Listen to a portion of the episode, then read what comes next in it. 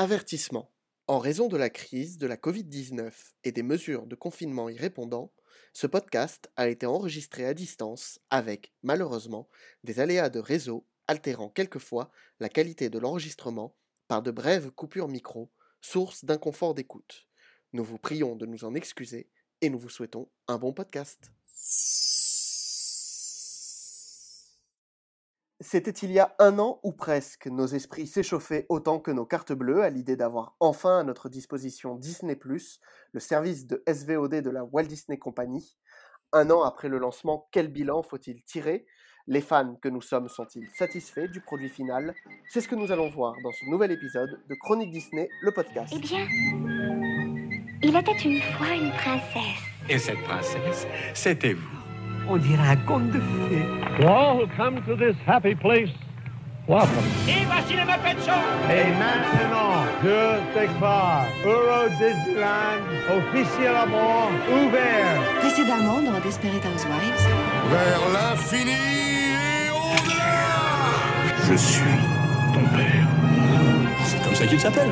Henry Jones Jr. Moi, j'aime Indiana. Nous, on a un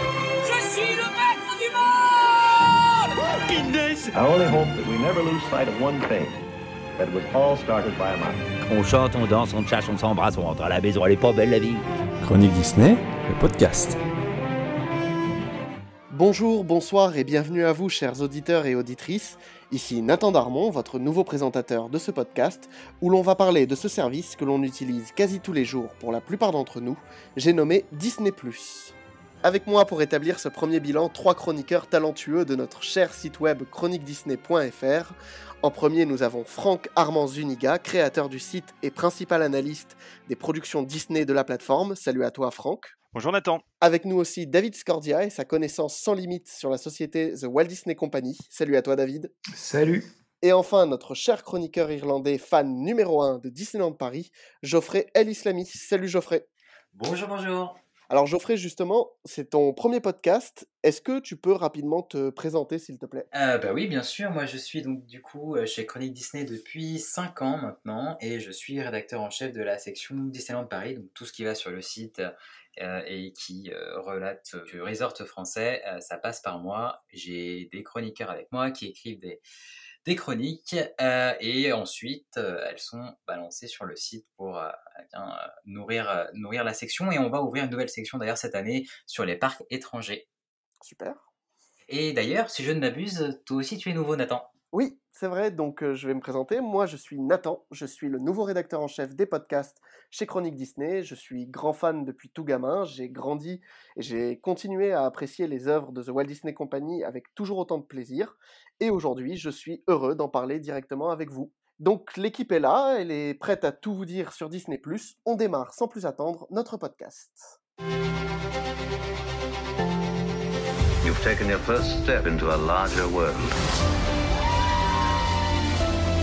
Ready for this? We'll all be together at long last.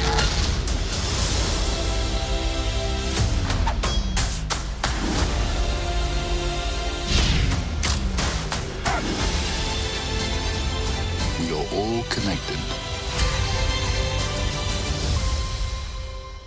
Et on commence justement avec une petite remise en contexte. Nous sommes en août 2017 et The Walt Disney Company finalise son rachat d'une société un peu particulière nommée BAMTech.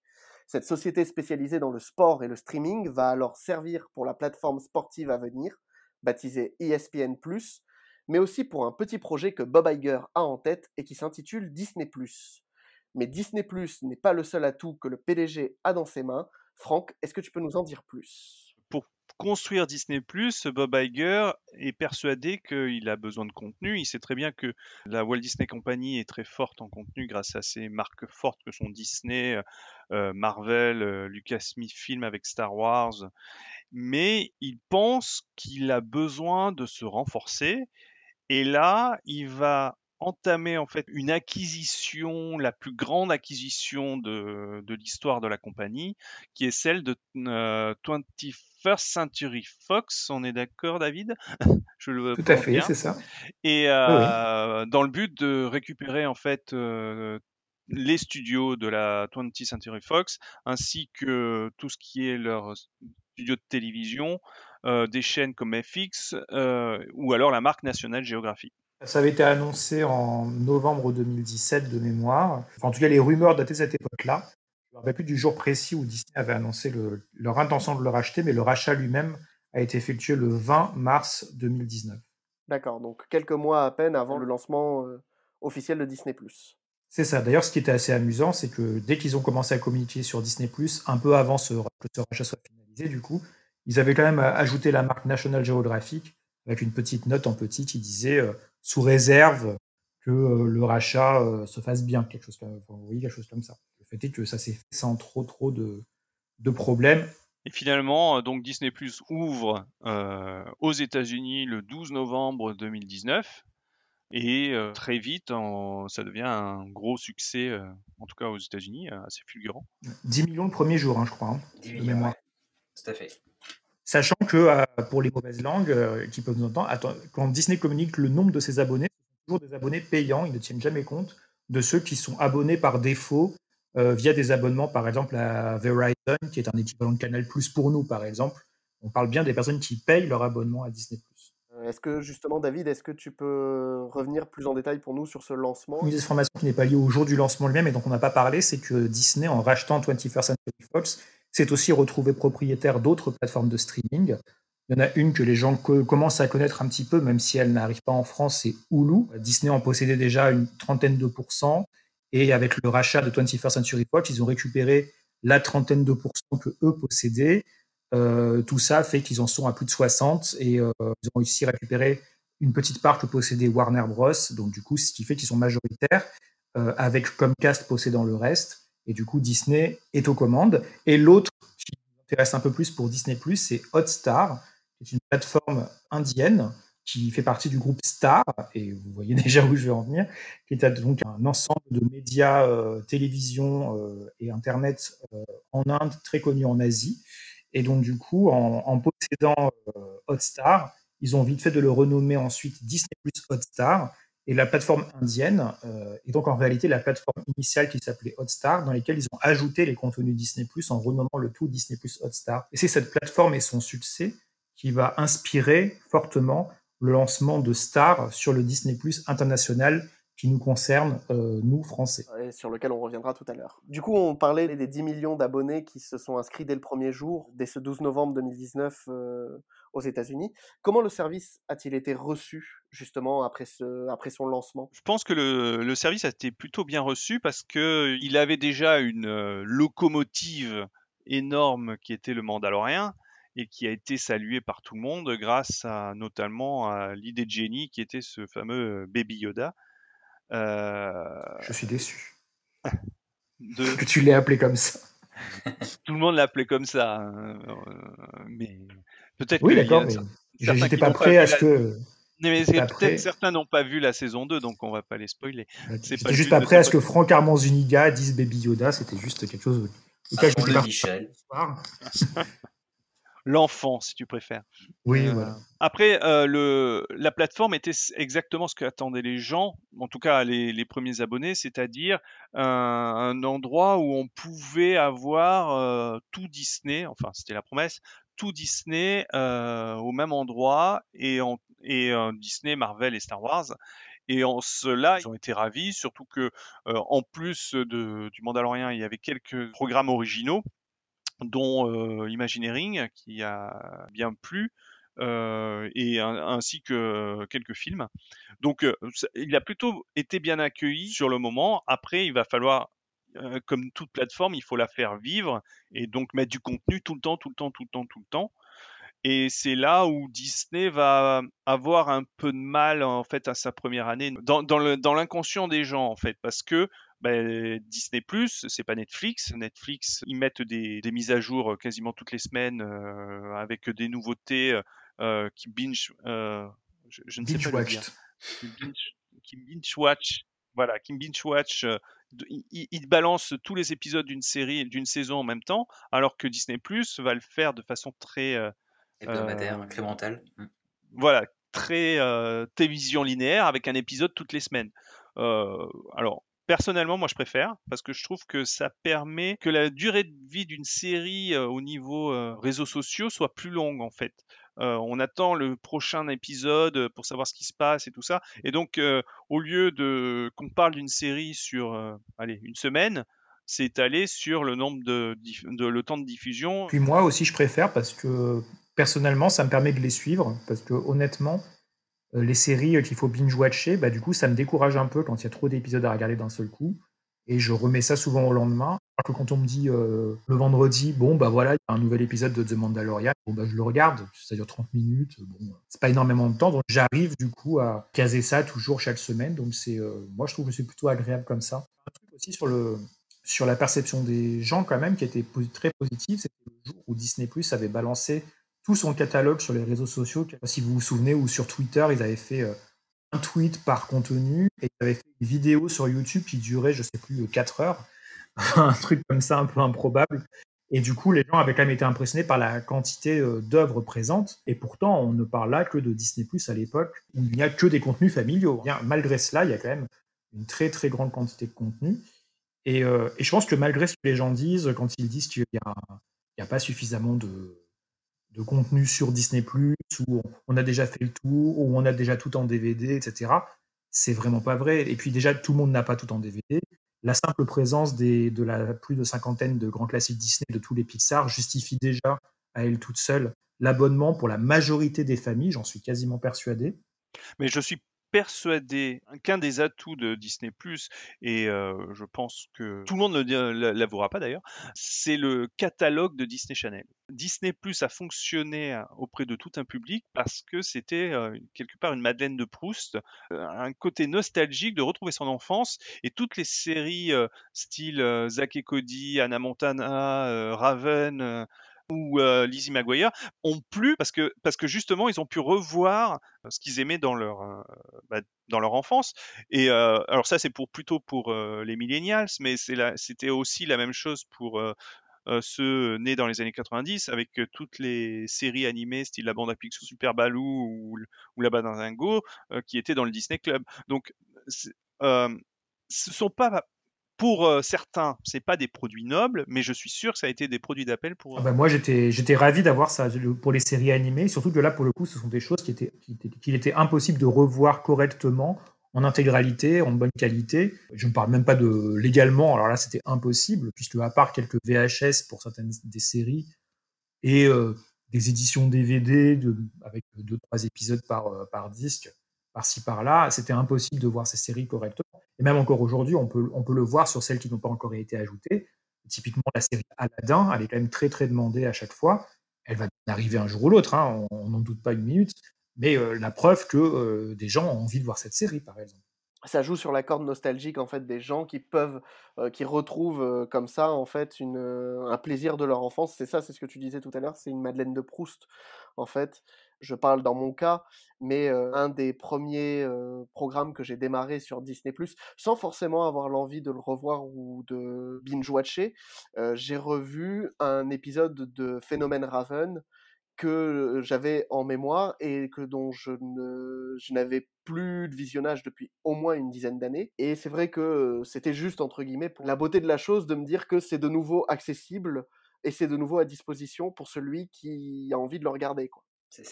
D'un simple euh, clic euh, sur, sur la télécommande.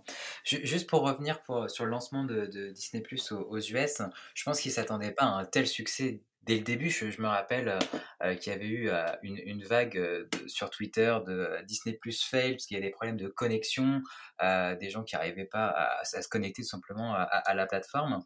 C'est clair que 10 millions d'abonnés dès, dès, le premier jour, je ne pense pas qu'ils s'attendaient à un tel succès dès le début. Quoi. Non, d'ailleurs, ça ne correspond pas du tout aux projections qu'ils faisaient, puisqu'ils espéraient en avoir. Alors, je ne sais plus exactement, Franck, il faudrait peut-être que tu as les chiffres, mais je me rappelle qu'ils voulaient, euh, je ne sais pas, une vingtaine de millions d'abonnés sur un an, quelque chose comme ça. Ils s'attendaient à 94 millions sur 5 ans. Ils l'ont fait en même pas un an. Oui, c'est ça, parce que là, là, on doit être sûrement à 100 millions, puisqu'on était à 94 millions il y a deux semaines.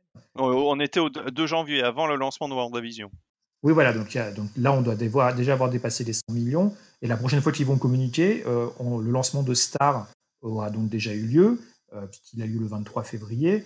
Et il y aura aussi d'autres pays qui vont avoir Disney+, puisqu'il y a, je ne sais pas, peut-être une centaine de pays qui n'ont pas encore la plateforme de disponible, alors que Netflix est disponible dans l'intégralité, euh, sur l'intégralité du globe, à part deux, trois pays. La Chine, ouais. Oui, la Chine, et puis ensuite, je crois que c'est la Syrie, la Corée du Nord, mais bon, globalement, elle est disponible partout, ce qui n'est pas du tout le cas de, de Disney+. Et alors, justement, est-ce que au lancement aux US, est-ce que le catalogue était à la hauteur des attentes de manière générale du public qui s'était abonné? Oui, je pense, puisqu'il y avait tous les classiques Disney. Bon, il manque juste la boîte à musique, mais on imagine qu'il doit y avoir un cas un peu compliqué avec ce film-là, mais personne ne le connaît, les gens n'ont pas relevé. Après, il y a le cas Mélodie du Sud aussi, bon, on sait bien pourquoi. Sinon, en film live, je crois que quasiment tous les films live depuis les années 90 y sont et il manque peut-être la moitié des films live des années précédentes qu'on imagine arriver au fur et à mesure, mais au moment du lancement, c'était déjà incroyable d'avoir autant de films. Et en série, euh, comme l'a dit euh, Franck, les séries, ça démarre globalement dans les années 90, à part deux, trois exceptions comme Zorro, qui d'ailleurs n'y est pas encore. Euh, voilà, mais sinon, la majorité est là, en fait. les manquements qu'il peut y avoir, ce sont dans les films qui sont, qui sont des films qui ne visent pas la famille il manque quand même pas mal de, films avant, euh, avant 1980, quoi. Oui, c'est ce que je disais. En fait, je pense qu'il y en a la moitié, en gros, qui manque encore. Surtout ce qui date d'avant les années 90 en film live. Mais le jour du lancement, c'était déjà euh, beaucoup, de, beaucoup de films d'un seul coup. Après, l'autre manquement qu'il peut y avoir, bien entendu, ce sont les films 20th Century Studios, euh, familiaux. Et ça, ils les ont plutôt rajoutés semaine après semaine. En fait, les films qui débarquent toutes les semaines, ce sont souvent des films 20th Century Studios. Mais justement, euh, et c'est ce qui peut être reproché un peu au catalogue euh, américain, on, parlera du catalogue français plus tard, mais euh, catalogue américain, c'est plutôt des choses récentes qui mettent, enfin ils mettent pas assez de la période de Walt Disney, je trouve. que ça soit des cartoons, ils pourraient en mettre beaucoup plus. les films live, il y en a très très peu. Le dernier, c'était la BO Zemrod et c'était quoi encore euh, six mois après le lancement et depuis il n'y a plus rien eu. Et, euh, les émissions d'anthologie aussi où, qui mettent au compte-goutte et encore il n'y en a plus depuis euh, huit mois. donc je, trouve qu'ils sont un peu timorés sur le vrai patrimoine du temps de Walt. Et ça c'est un peu dommage. C'est vrai que quand ils avaient lancé Disney ⁇ du coup puisqu'on était sur l'époque du lancement, ça m'avait pas choqué qu'il n'y ait pas tous les films live parce que je me disais bon bah toutes les semaines ils vont en rajouter de toute façon. Mais bon c'est vrai qu'en film live euh, des années 50 aux années 80, il n'y a quand même pas grand-chose qui est arrivé depuis. Alors après, je m'étais dit peut-être que c'est pour les un an, une grosse annonce et bam, on vous balance 60 films par exemple le même jour. Mais ça n'est toujours pas arrivé non plus, ce type de choses. Donc euh, c'est vrai qu'on peut se demander quelle est un peu la stratégie, parce que si on va à ce rythme-là, pour avoir tous les films live Walt Disney Pictures, il va falloir attendre plus d'un siècle. Après, il y a Bob Iger qui a dit euh, il y aura tout Disney, et puis un an après, il a dit tout n'est pas censé arriver sur Disney+. Donc la question est de savoir euh, pourquoi? Parce que comme en ce moment ils mettent plein d'avertissements, même sur des films qu'on n'aurait pas cru, style 4 bassé pour un Danois, on se dit est-ce que d'autres films euh, posent plus de soucis et qui les gênent euh, à intégrer sur Disney Ça c'est une possibilité. L'autre possibilité aussi c'est qu'ils sont pas restaurés et qu'ils sont vraiment trop moches pour pouvoir les mettre sur, une plateforme. Je sais pas. Bon, ce serait étonnant parce qu'ils ont quand même mis des films très improbables hein, sur Disney hein, qui sont sortis uniquement en DVD aux États-Unis et du coup qui se sont retrouvés disponibles en HD pour la première fois. Je sais pas, euh, Mes amis les ours, des trucs comme ça. Et c'est quand même là, enfin, tu vois, donc bon. Tu me diras, tu as même euh, The Musketeers à Walt Disney World euh, avec les pubs de télévision de l'époque. C'est ce qui est marrant. Oui, voilà, donc c'est pour ça que ça m'étonnerait en fait que ce soit ça la raison, parce que parmi les films manquants en film live, il y en a quand même, à mon avis, je sais pas, Les Enfants du Capitaine Grant, s'il n'y est pas, ça m'étonnerait quand même que ce soit un film qui ne sont pas disponibles là euh, en bonne qualité, quoi. Alors qu'ils auraient Mes amis les ours, mais pas euh, Les enfants du tapis. Ce serait oui, surtout qu'il est sorti en Blu-ray, les, euh, les enfants du bah, bah, voilà, problème résolu, donc du coup. Donc c'est vraiment pas ça le problème, je, pense, hein, en tout cas. En tout cas pour ce film. Ou alors c'est que c'est des, ces films de patrimoine ne marchent pas et ils préfèrent mettre autre chose, peut-être. Bah oui, mais bon, Mes amis les ours. Il y a un public. Les Amis les ours, ils l'ont mis au lancement. Oui, mais pourquoi ils n'ont pas mis les enfants du Capitaine Grant au lancement Tant, qu'à faire, ils avaient qu'à balancer dans ce cas-là tous les films live et puis qu'on n'en parle plus. C'est, juste que là, c'est bizarre. Ils ont mis des films, ils en ont mis la moitié, mais pas forcément la moitié la plus évidente. C'est-à-dire que parmi la moitié qu'ils ont mis, il y a des trucs vraiment très très obscurs. que j'ai même découvert moi-même. Hein. Pourtant, je pense me vanter d'avoir vu beaucoup, beaucoup de Disney, mais j'ai quand même encore découvert une dizaine de films que j'avais pas encore vus parce que ça ne faisait pas partie des films les plus. Ce sont des films qui étaient qui n'étaient pas sortis en France ou voilà. Donc c'est un peu comme, comme choix parfois. Donc on, peut dire que bon, le, catalogue était à, la, était à la hauteur, même s'il y avait quelques manquements. On peut parler quand même d'un lancement américain plutôt positif et réussi, qui a annoncé une deuxième frappe européenne cette fois-ci, mais du même niveau. Et euh, comme on va le voir, tout ne s'est pas vraiment passé comme prévu. Très bien les amis, on reprend tout du début. Regarde. C'est incroyable. Snap un petit tour de piste bah, Disons, tout s'est bien passé euh, comme prévu, sauf pour la France. Le lancement euh, pour l'Europe, euh, enfin l'Europe de, de l'Ouest, était prévu le 24 mars 2020. Sauf que, entre-temps, la quasi-totalité des pays européens se sont retrouvés confinés à cause du Covid. Et en France, Orange, mais pas que, ont eu peur que le lancement de Disney Plus sature les, les réseaux Internet alors que tout le monde était en télétravail et confiné chez eux. Donc ils ont demandé à Disney euh, de décaler la sortie de Disney ⁇ ce qu'ils ont accepté, et donc Disney ⁇ a été lancé deux semaines plus tard, le 7 avril 2020. Et alors justement, est-ce que on peut vraiment parler de frayeur de la part des opérateurs, ou est-ce que c'est pas finalement une forme de punition déjà pour les fans, parce que bon, deux semaines de plus, c'était quand même long, mais aussi pour Disney ⁇ qui avait signé son contrat d'exclusivité avec un seul opérateur, à savoir le groupe Canal ⁇ euh, je pense qu'il y a un peu des deux. Le problème, c'est que Canal Plus n'est pas un opérateur. Il ne possède aucune ligne Internet, euh, à la différence d'Orange, d'SFR ou de, Free ou, euh, ou de Bouygues. Lui, il n'est juste que diffuseur. Oui, c'est un diffuseur de contenu, quoi. C'est un diffuseur de contenu. Donc Disney en France a offert l'exclusivité euh, des abonnements via Canal. Sinon, après, euh, il y avait possibilité de se connecter via OTT. Et forcément, les autres opérateurs n'ont pas été fatalement très contents.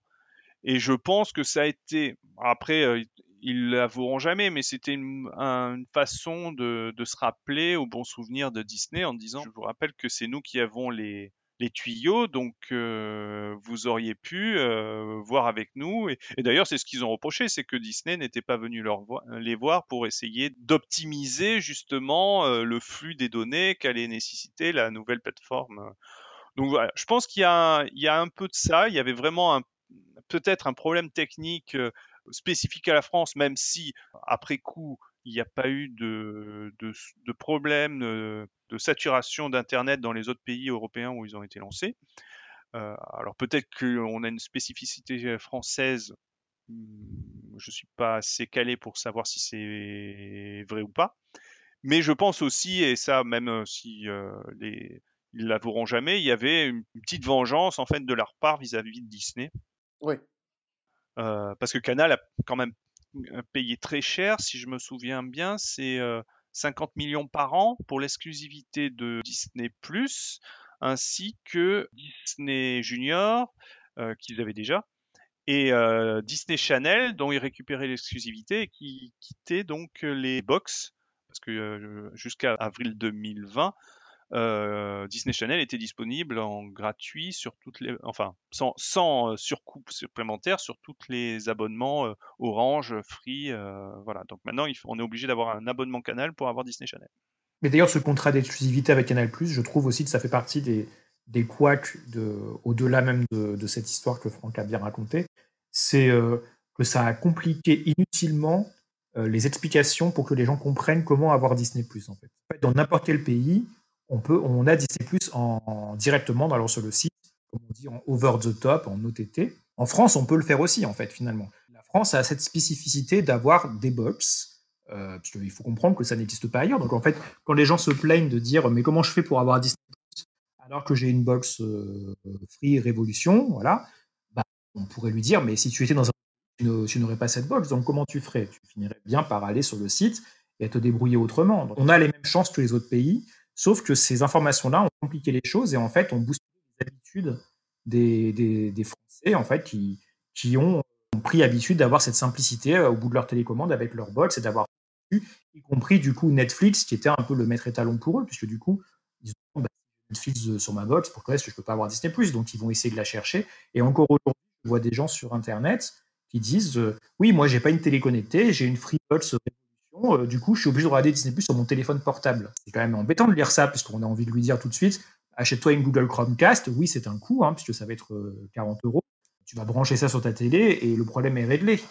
Je l'ai offert d'ailleurs à ma, à ma sœur pour Noël et elle en est ravie. Oui, voilà, c'est même encore plus simple qu'avant, puisque maintenant il existe une Google Chromecast avec une télécommande qui permet d'accéder à tous les contenus directement sur sa télé. Euh, limite, on peut se débarrasser de toutes les box. Quoi. Si on si n'en avait pas besoin juste pour avoir Internet, elle servirait même plus. C'est un peu hors Disney, mais dans mon cas personnel, j'ai une Apple Télé depuis 2016 et je n'ai plus allumé ma, box Internet depuis. Oui, voilà. C'est le même principe. Apple TV est aussi un équivalent de ces systèmes un peu over the top qui voient comme Chromecast ou Amazon Fire TV Stick, qui sont des, éléments qu'on peut brancher sur sa télé assez facilement. Voilà, celui qui semble être le plus courant étant Google Chromecast. Mais euh, justement, je pense que Disney France a eu, a eu tort de, partir avec Canal, surtout que Canal, depuis euh, qu'il a été repris par Bolloré, a une réputation assez négative. Mais en plus, je pense qu'il aurait dû plutôt se diriger vers les box pour que le public français lambda, surtout les parents en fait, qui étaient les premiers destinataires de la plateforme Disney Plus à l'époque, ça va changer avec Star, mais pour leur faciliter l'accès en fait à ce nouvel outil, à ce nouveau service. Donc je pense qu'ils ont eu tort. Hein. Je pense qu'ils ont plus regardé leur portefeuille de ce que leur amenait Canal que plutôt la facilité du service, enfin le service client en fait. Après, encore une fois, c'est un peu hors Disney+. C'était un mauvais coup pour Disney France, mais c'était un bon coup pour Canal en revanche, parce que aujourd'hui Canal recense la plupart des services de streaming vidéo en France. Oui, mais est-ce qu'ils l'ont l'ont pas un peu payé trop cher cette histoire quand même? Parce que moi, je veux bien que Canal ce soit sympa quand de pouvoir proposer un abonnement qui inclut toutes les plateformes. Mais d'un autre côté, c'est tellement simple finalement de s'abonner sans passer par Canal. Enfin, moi, j'ai rien à voir avec Canal et je ne vois même pas qui vraiment dans ma famille ou dans mon entourage euh, passe par Canal. Et je pense que si euh, l'exclusivité est si bonne que ça, il n'aurait pas autorisé Orange à la vendre euh, six mois plus tard, quoi. Parce qu'au début, en fait, Orange voulait passer avec Canal, mais c'était bien trop cher. Il leur dit, allez, voir ailleurs, quoi. Donc, si six mois plus tard, ils ont finalement dit oui avec Orange et Free, je crois, c'est qu'ils ont dû baisser le prix et se dire, ouais, bah, finalement, euh, c'était peut-être pas si intéressant que ça. Quoi. Oui, sachant qu'en plus, les nouvelles box free sont, fonctionnent maintenant avec le système Android, et donc on peut télécharger Disney Plus dessus. Donc euh, il n'y a que les personnes qui ont des anciennes Freebox, comme la Freebox Révolution que j'avais citée euh, précisément volontairement. Et globalement, en, quelques années, il n'y a vraiment plus de raison de ne pas, de pas avoir Disney Plus sur sa télé. Hein. Il n'y a pas besoin de passer par Canal. Puis qui n'a pas de, de Smart TV maintenant en 2021 quand même? Aussi, c'est vrai. Ah bah moi j'ai une très bonne télé, hein, c'est même une télé 3D, euh, du coup ça se fait plus, mais euh, du coup j'ai pas l'application Disney Plus sur ma télé. Euh, ma télé date de 2011, du coup ça, ça ne se faisait pas encore, donc il m'a fallu acheter une Chromecast. Bon après comme tu as dit c'est 40 euros, c'est pas non plus énorme, mais oui, c'est certes un, achat de plus. Et encore, on n'a pas parlé de la PlayStation et de la Xbox, etc. Enfin, il y a vraiment plein de moyens. Hein. Et du coup, alors, il y a eu ce premier couac, ce choix fait par, euh, par Disney France de faire un, contrat d'exclusivité avec Canal+. Mais il y a eu aussi, euh, peut-être on peut en parler, de catalogue qui n'était pas forcément celui qui était attendu par les fans. Parce que contrairement aux États-Unis, bah, nous, en France, on a la chronologie des médias, et donc certains fans ont pu être déçus en fait à l'arrivée de Disney+. Disons que la chronologie des médias jusqu'à maintenant, en particulier pour les services SVOD, les gens ne s'en sont pas rendus compte parce que on va pas sur Netflix pour le cinéma. Clairement, enfin, on y va, mais ou alors pour voir les vieux trucs.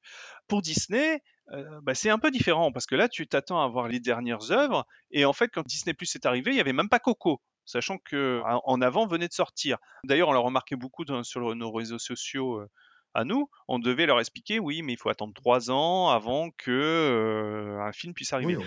on, l'explique toujours encore, hein, d'ailleurs. donc, je pense que ça, c'est quelque chose que, enfin, Disney Plus a vraiment mis en avant ce problème de chronologie des médias D'ailleurs, normalement, ça devrait bouger, euh, à condition bien sûr que les euh, plateformes euh, investissent entre 20 et 25% Alors, je sais plus si c'est leur chiffre d'affaires ou leur bénéfice. Je crois que c'est leur chiffre d'affaires, oui. Il faut qu'ils investissent 25 ou 33 je sais plus, mais. Non, c'est entre 20 et 25% C'est 20% minimum. Tu peux monter jusqu'à 25, et en fonction de ça, tu auras le délai qui passera. Alors, je, je suis pas trop sûr des chiffres, mais si c'est 20% grosso modo, ça sera 18 mois avant de pouvoir mettre ton film. Je crois, je sais plus si c'est 18 ou 12, et que si tu es 25, tu passes à moins de moins d'un an en fait. Oui, donc ouais. Quand même, il y a quand même un intérêt. Je vais revenir sur ce que disait Franck en disant que le fait que enfin, Disney Plus a mis en avant le problème de la chronologie des médias plus que Netflix. Je pense qu'aussi une des raisons, c'est pas tant le fait que Netflix on ne voit, on ne veuille pas avoir de films, c'est la, c'est la marque en fait. C'est que la marque Netflix propose des contenus Netflix et ensuite le reste est considéré un petit peu comme du bonus. Et comme tous les films Netflix sont des films qui ne sortent pas au cinéma en France. Du coup, le problème ne se pose jamais. Alors que sur Disney+, on connaît la marque Disney, donc on s'attend à voir les films Disney, donc ils n'y sont pas, puisqu'ils sont trop récents en réalité. Mais euh, on pourrait reprocher à Netflix de pas avoir, euh, j'en sais rien moi, euh, un film sorti l'année dernière au cinéma. En réalité, on n'y pense pas parce qu'il n'y a pas de raison particulière que ce film-là soit sur Netflix, peut-être même qu'il n'y sera jamais. Mais du coup, je pense que c'est aussi pour ça que les gens ne se sont pas rendus compte particulièrement euh, sur Netflix en fait. Mais après, la chronologie des médias, euh, Disney Plus France, euh, ils n'y pouvaient pas grand-chose. Par contre, le reste du catalogue, c'était de leur ressort. Et mine de rien, ils auraient pu mettre tous les films d'avant 2017 qui étaient présents sur la plateforme US. Ils l'ont pas fait. En cartoon, on était un des pays à avoir le moins de cartoon. Bon, ils, ont, ils se sont un peu rattrapés au second semestre, mais... Euh... Après, en cartoon, je suis d'accord, mais en film, euh, tu penses à quel film, en fait? Parce que globalement, les films euh, américains d'avant 2017 sont sur Disney Plus France. En tout cas, ceux qui sont sur la plateforme US, il n'y en a pas tant que ça. Je ne sais pas auquel tu penses particulièrement. Il y a quelques téléfilms, quelques Disney Channel Original Movie ou des choses comme ça, mais... Ouais, mais bon, ça c'est encore autre chose. Mais les, les Disney Channel Original Movie, j'ai quand même l'impression qu'ils y sont quasiment tous, sauf dans les derniers. Mais par exemple, il n'y a pas les courts-métrages True Life Adventure ou choses comme ça, quoi. Donc, euh, Oui, non, mais ça, oui, mais alors, coup, on n'est plus sur des longs métrages, mais euh, et puis tu entendras que personne n'attend au tournant les True Life Adventures dans le public français. Non, c'est sûr. Mais il y avait aussi pas mal de Nat Geo qui euh, qui n'étaient pas présents. Mais ça, c'était un peu bizarre. C'est vrai que National Geographic, il n'y avait pas grand-chose. Ça commence un petit peu à se remplir, mais on avait l'impression que ça avait l'air compliqué pour Et même des 20th Century Studios qui sont arrivés bien plus tard chez nous. Alors. Aussi, ouais. Et c'est surtout qu'en plus, on aurait pu imaginer, euh, mais bon, je pense qu'on était euh, naïf, on aurait pu espérer que pour compenser la chronologie des médias, la France ait même plus de films que les autres, parmi les, plus anciens. Quand même, dans un avantage par rapport aux États-Unis, il faut quand même le citer, c'est qu'aux États-Unis, les films récents de 20th Century Studios étaient sous contrat de diffusion sur la plateforme HBO jusqu'à 2022, il me semble. Ce qui fait qu'il y a plein de films qui n'ont pas pu être ajoutés là-bas, alors que nous, ils y étaient. Par exemple, tous les X-Men sont sur Disney Plus en France depuis le début. Alors qu'aux États-Unis, ils ont été rajoutés au compte-goutte bien plus tard, et encore, je crois qu'ils n'y sont pas tous encore. Donc, ils ont aussi leurs leur, leur soucis hein, aux États-Unis. Mais de toute manière, si la chronologie euh, est réduite à un an, euh, c'est-à-dire que dès que ça sera bon, on récupère tout le catalogue, euh, puisqu'il n'y a rien qui est sorti depuis un an quasiment au cinéma. Donc, euh, ah bah oui, du coup, oui, c'est sûr qu'un an, c'est un an, c'est très bien. Ça, ça, va, ça va assez vite. Hein. Il n'y a pas tant de films que ça qui sont sortis. Et même s'il n'y avait pas eu cette histoire de, de, confinement à cause de la pandémie, placez-vous il y a un an et dites-vous que au lancement de Disney Plus en avril dernier, on aurait donc déjà eu euh, très rapidement des films comme Toy Story 4 ou quoi qui étaient sortis euh, l'année d'avant. Donc, euh, donc voilà, ça reste vraiment très raisonnable par rapport à... au délai actuel, c'est certain. Après, il y aura toujours les soucis des sorties justement où Disney voudrait sortir un film au cinéma, puis sur Disney Plus en même temps, ou alors très peu de temps après, etc. Ça, ça réglera toujours pas le problème. Hein. Un cas comme Raya et le Dernier Dragon, on ne sait toujours pas ce qui se passe en France. Mais même avec une chronologie des médias, le problème se serait posé, puisqu'en gros, s'ils le sortent au cinéma, on va le mettre sur Disney Plus pendant euh, au moins un an, du coup. Donc voilà, ça règle pas tous les, tous les problèmes non plus. Et d'ailleurs, comme tu disais, Raya sort partout en Europe, à la fois au cinéma et sur Disney Plus.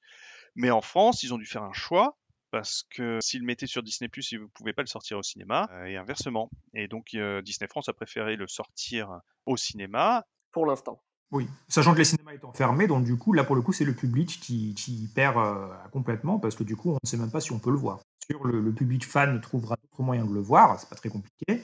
Mais du coup, c'est un, un, peu dommage quoi, de se dire euh, bon, bah, j'ai envie de voir euh, Raya et Dragon, j'ai envie de le voir euh, en France, en payant mon film en France. Bah, je, je dois attendre quoi, peut-être juin prochain. Allez, on va imaginons. Du coup, aux États-Unis, ils le sortent en même temps au cinéma en mars, mais il sera même disponible sur Disney dès juin aux États-Unis. Donc, et, et, donc dans le reste du monde. Donc vraiment, ça veut dire que nous, le film, on va l'avoir sur Disney si on garde la chronologie des médias actuels on devrait l'avoir donc en juin 2024. Ça me paraît quand même euh, vraiment très très très loin par rapport à, ce qui est proposé aux États-Unis. Il suffit de prendre le cas en avant finalement. On va pas avoir avant le printemps 2023 alors qu'il est partout ailleurs. Oui, c'est ça. Et, euh, mais en plus, la France, comme euh, l'a montré le Camulan, n'a pas voulu utiliser l'accès premium pour, bah, on ne sait pas pourquoi. Bah, ça, c'est vraiment un mystère. Donc euh, Mulan, euh, Disney décide de le sortir finalement sur sa plateforme de streaming pour un prix euh, de 30 dollars et c'était 22 euros en, 22 euros en Europe pendant trois mois avec une exclusivité et après au bout de trois mois le film était inclus dans l'abonnement Disney Donc il est sorti partout dans le monde où Disney était autorisé sauf en France où la France a dit on vous fait un cadeau, on vous l'offre gratuitement en décembre 2020. Sauf que c'est pas un cadeau euh, puisque tous les autres pays l'ont eu aussi gratuitement en décembre 2020. Donc euh, la question est de savoir pourquoi. Alors il y a deux sons de cloche. L'un c'est parce que paraîtrait que les Français se sont plaints euh, massivement, notamment aussi l'affaire d'un exploitant de cinéma qui a détruit une PLV de Mulan euh, en se filmant sur les réseaux sociaux et ça fait le tour du monde. Ou d'un autre côté, il y a des bruits aussi qui courent que Canal Plus aurait euh, payé très cher pour avoir une diffusion de Mulan sur sa chaîne euh, pour Noël. Donc je ne sais pas qu'est-ce qui est vrai, qu'est-ce qui est faux. Ou alors c'est carrément une décision de Disney France pour raison encore plus obscure, je ne sais pas. C'est un peu compliqué de savoir ce qui a fait que Disney France ait pris cette décision au final et pas ni le, premier access, ni la sortie cinéma. Mais de toute manière, Disney France, en ce moment, euh, a vraiment des problèmes de communication. Mulan, on n'a jamais su pour vraiment trop pourquoi. Après ça, il ne, il ne doit, pas d'explication particulière. C'est juste qu'on ne savait pas ce qui allait se passer pendant trop longtemps, en fait. Mais il y, a, euh, il y a eu plein d'erreurs en France, euh, dont euh, en novembre, on a remarqué qu'il y avait une soixantaine d'œuvres qui avaient disparu de la plateforme. Il n'y a eu aucune communication de la part de, de Disney France. Et quand les utilisateurs euh, contactaient euh, le service clientèle, ben, il y en avait un qui disait euh, X et un autre qui disait Y, et au final, on ne savait pas ce que, quel était le problème. Alors, certains disaient que c'était une erreur de serveur, d'autres disaient c'est normal, les œuvres arrivent et disparaissent sans prévenir. En plus, le plus triste, c'est que tout ça, au final, c'était juste une erreur qui a été corrigée. Elle l'a été. Et euh, ça n'a jamais été communiqué non plus. Du coup, c'est bête parce que les gens, pendant longtemps, ont pensé que c'était normal que Disney enlevait des films, des articles ont été écrits sur, etc., etc. tout le monde se partage cette info, alors que Disney pouvait très facilement se défendre en disant nous excusons, c'est une erreur, ça va revenir. Non, je voulais dire justement qu'il y avait eu une, euh, une anecdote assez drôle là-dessus, c'est que parmi la soixantaine de titres qui ont disparu du catalogue, il y a Maman, j'ai raté l'avion 2, et justement, lorsqu'il a été remis, il a été annoncé par Disney Plus comme une nouveauté à l'occasion de l'arrivée des fêtes de Noël, puisque c'était en décembre et il a été vendu comme une nouveauté qui, n'avait, qui était inédite et qui n'était jamais apparue sur le catalogue alors qu'il avait disparu juste depuis un mois et demi à peu près. Non, je pense que Maman, j'ai raté l'avion 2, enfin c'est Maman, j'ai encore raté l'avion, enfin je ne sais plus le titre.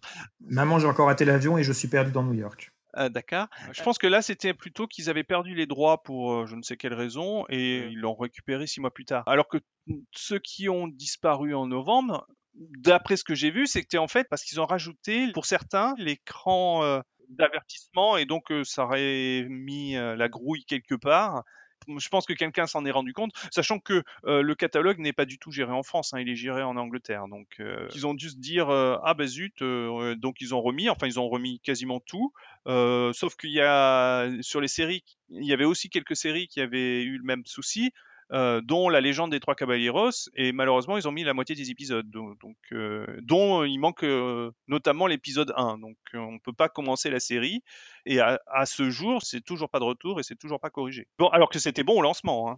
En fait, l'arrivée de Disney Plus en, France, ça a juste mis en lumière l'incompétence de Disney France, hein, en tout cas. Parce que par exemple, pour moi, qui donc suis en Irlande, on n'a jamais eu de problème de, de, catalogue comme il y a pu en avoir en France. Ou même dans d'autres pays, on n'a pas eu on n'a pas entendu parler de ce genre de problème de, de catalogue. Sur l'actualité en Europe, il y a vraiment pas, eu, ce, point-là à relever. Donc oui, il y a des améliorations à faire là-dessus, c'est sûr. Après, il y a un autre problème qui ne peut pas arriver en Irlande, c'est le problème des langues. Puisqu'en Irlande, du coup, les contenus sont tous en anglais. Là, pour le coup, on ne peut parler que pour la France, mais en tout cas, en France, il y a pas mal de couacs régulièrement au niveau des langues. Euh, par exemple, le lancement de la série euh, Once Upon a Time in Wonderland, qui est annoncé un peu en grande pompe pendant plusieurs semaines, sachant que c'est un spin-off d'une série appréciée, qui était déjà disponible. Et le jour du lancement, alors qu'ils ont fait l'effort de doubler l'intégralité de la série uniquement pour la sortie sur Disney+, bah, ils ont oublié de mettre la VF et les sous-titres français sur le premier épisode. C'est ballot, hein, parce que du coup, ils y étaient sur le deuxième, et ça a été bien sûr ajouté en urgence pendant les 2-3 jours qui ont suivi. Ça plombe le lancement du truc. Pirates des Caraïbes 5, jour du lancement, pas de français. C'est rajouté ensuite euh, dans les 24 heures, mais du coup, tous les commentaires sur les réseaux sociaux pendant 24 heures et au-delà, puisque les gens ne vont pas rechecker régulièrement l'été dorénavant. Donc, c'est toujours des, cas comme ça. Et même dans des contenus, parfois, des trucs comme euh, Lizzie McGuire, le, français est arrivé plus tard, etc. Par exemple, un des cas où les langues ont fait beaucoup parler, c'est Hamilton. Mais là, c'est un cas global, c'est-à-dire que visiblement, les créateurs d'Hamilton ont refusé que des sous-titres euh, internationaux soient ajoutés contrôle total sur le texte exact de leur, de leur comédie musicale. Ils ont promis que ça allait finir par arriver, notamment euh, Lin-Manuel Miranda, quand on lui a posé la question pour les latino-américains, puisqu'il est lui-même latino Du coup, on lui a demandé quand est-ce qu'on va avoir des sous-titres espagnols, parce qu'on aimerait profiter de ton travail. Il a dit que ça allait arriver. Ça n'est jamais arrivé pour l'instant, en tout cas. Mais ça, au moins, il y avait une raison qui n'était pas de la faute de Disney France. Mais quand on a un truc comme Lizzie McGuire euh, ou Doug, la série, disponible que en VO, je suis désolé, mais bon, je dis pas qu'il faut. Du coup, c'est même pas la peine de la mettre, mais j'ai pas envie de dire ça parce que ça m'embêterait qu'ils arrêtent de mettre des choses. Et inversement, il y a les fans Star Wars qui demandent des sous-titres à toutes les séries animées euh, style Star Wars Rebelle ou The Clone Wars, alors qu'il y a que la VF. Après, euh, ils ont fait des choses bien. Euh, parce que par exemple, ben, Once Upon a Time ou Wonderland, ils l'ont doublé. Sur l'incorrigible Cory, où il y avait des problèmes de VF, euh, sur les trois premières saisons, c'est pour ça d'ailleurs que les trois premières saisons sont arrivées plus tard. Ils l'ont réglé, ils ont mis de la VF euh, sur tous les épisodes. Donc ils essayent euh, de faire des choses bien, mais je pense qu'ils devraient plus investir justement sur le doublage ou sur les sous-titres des, anciennes œuvres. Bah, surtout qu'en fait l'image que ça donne, c'est qu'on a l'impression qu'effectivement, comme je disais, qu'ils sont pas beaucoup sur, surchargés de travail. Très bien, mais bon, c'est quand même Disney Plus dont on parle. Pourquoi est-ce qu'il n'y a pas du budget pour ça? Alors euh, oui, il faut faire des économies, etc. Mais peut-être pas sur Disney Plus. C'est peut-être pas là où il faut en faire. Mais quand on voit des erreurs de titre chez Chronique Disney, on a parfois remonté l'information quand on a pu et ça a été corrigé. Hein. Le dessin animé Cendrillon de 1950, il était indiqué euh, La légende de Cendrillon, qui est en réalité le film de Whitney Houston qui est d'ailleurs sorti récemment. On leur a dit, ils ont corrigé. D'autres cas, comme euh, je sais pas, Atlantide, l'Empire perdu, s'appelle euh, Atlantis, l'Empire perdu sur Disney+.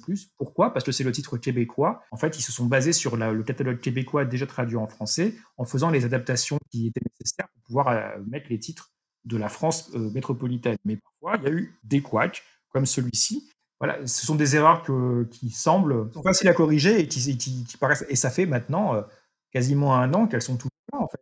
Et c'est beaucoup de travail, une plateforme de on peut comprendre. Mais ça semble révéler un peu un manque de moyens et même le, compte Disney Plus Help, le compte qui répond sur les réseaux sociaux aux demandes des, internautes qui ont des soucis, ils répondent parfois, mais vraiment, vraiment à côté de la plaque. Hein.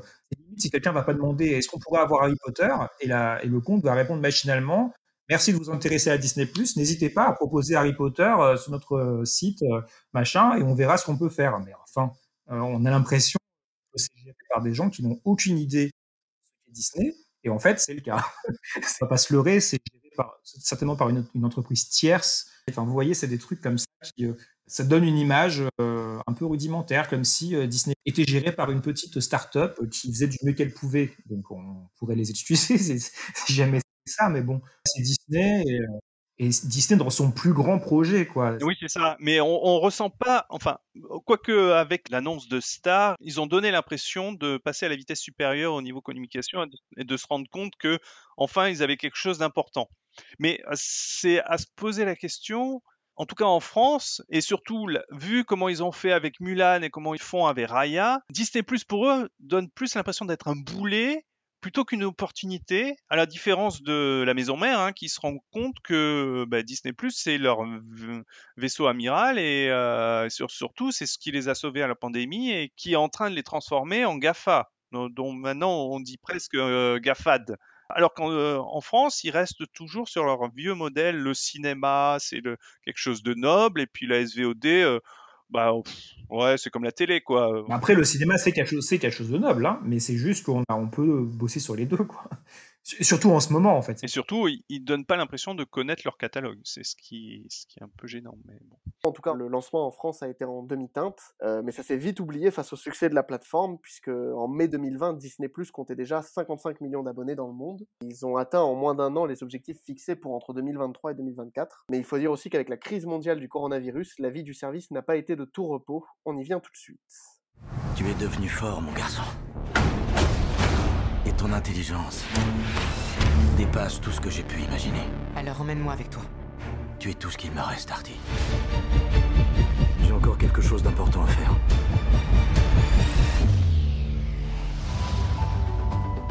On va leur offrir un grand spectacle. Le seul et unique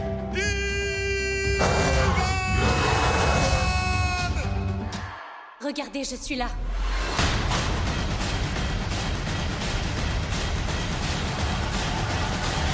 Je suis roi Mulan.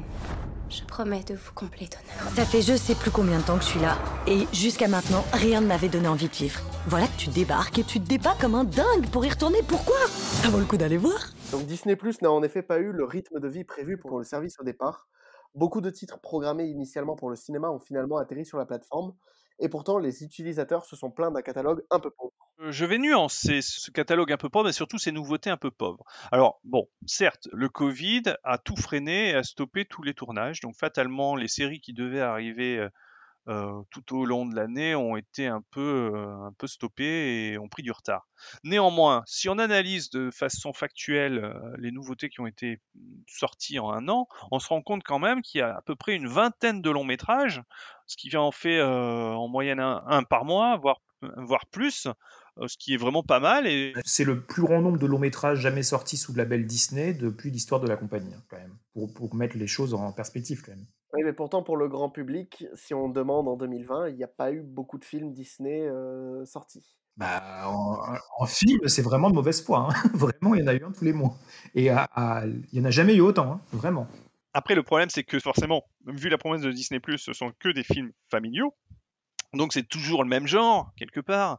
Euh, et donc, euh, forcément, s'ils veulent des films euh, adultes ou bah, non, c'est pas le bon endroit. Mais pour autant, il y a eu beaucoup de choses. Il y a eu des comédies dramatiques, des comédies, des documentaires, des même un album visuel.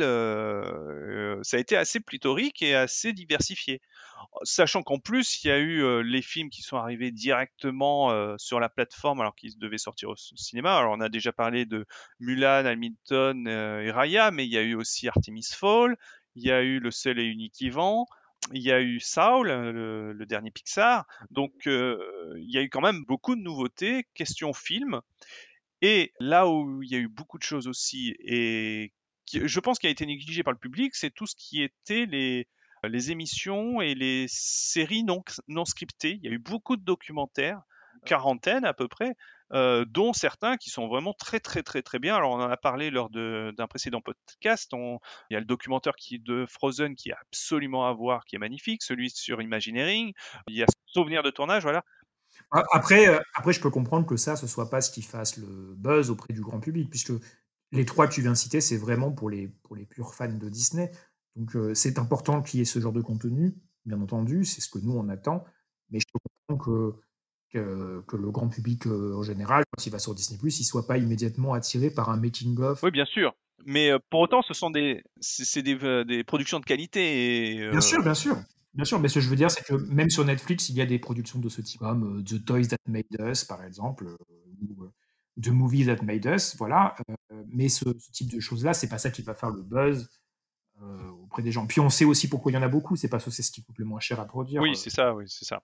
Après, un autre détail aussi où il y a eu beaucoup, et je pense que la plateforme euh, est à saluer sur ça, c'est qu'elle a permis aussi le retour de façon assez euh, conséquente des courts-métrages animés. Les Spark Short, les Short Circuits, même la série euh, Le Monde Merveilleux de Mickey, bon, qui est une dérivée de celle qu'il y avait sur Disney Channel, ou les, là récemment les Pixar Popcorn, plus des courts-métrages un peu indépendants comme celui sur Olaf ou sur La Bergère hein, de Toy Story.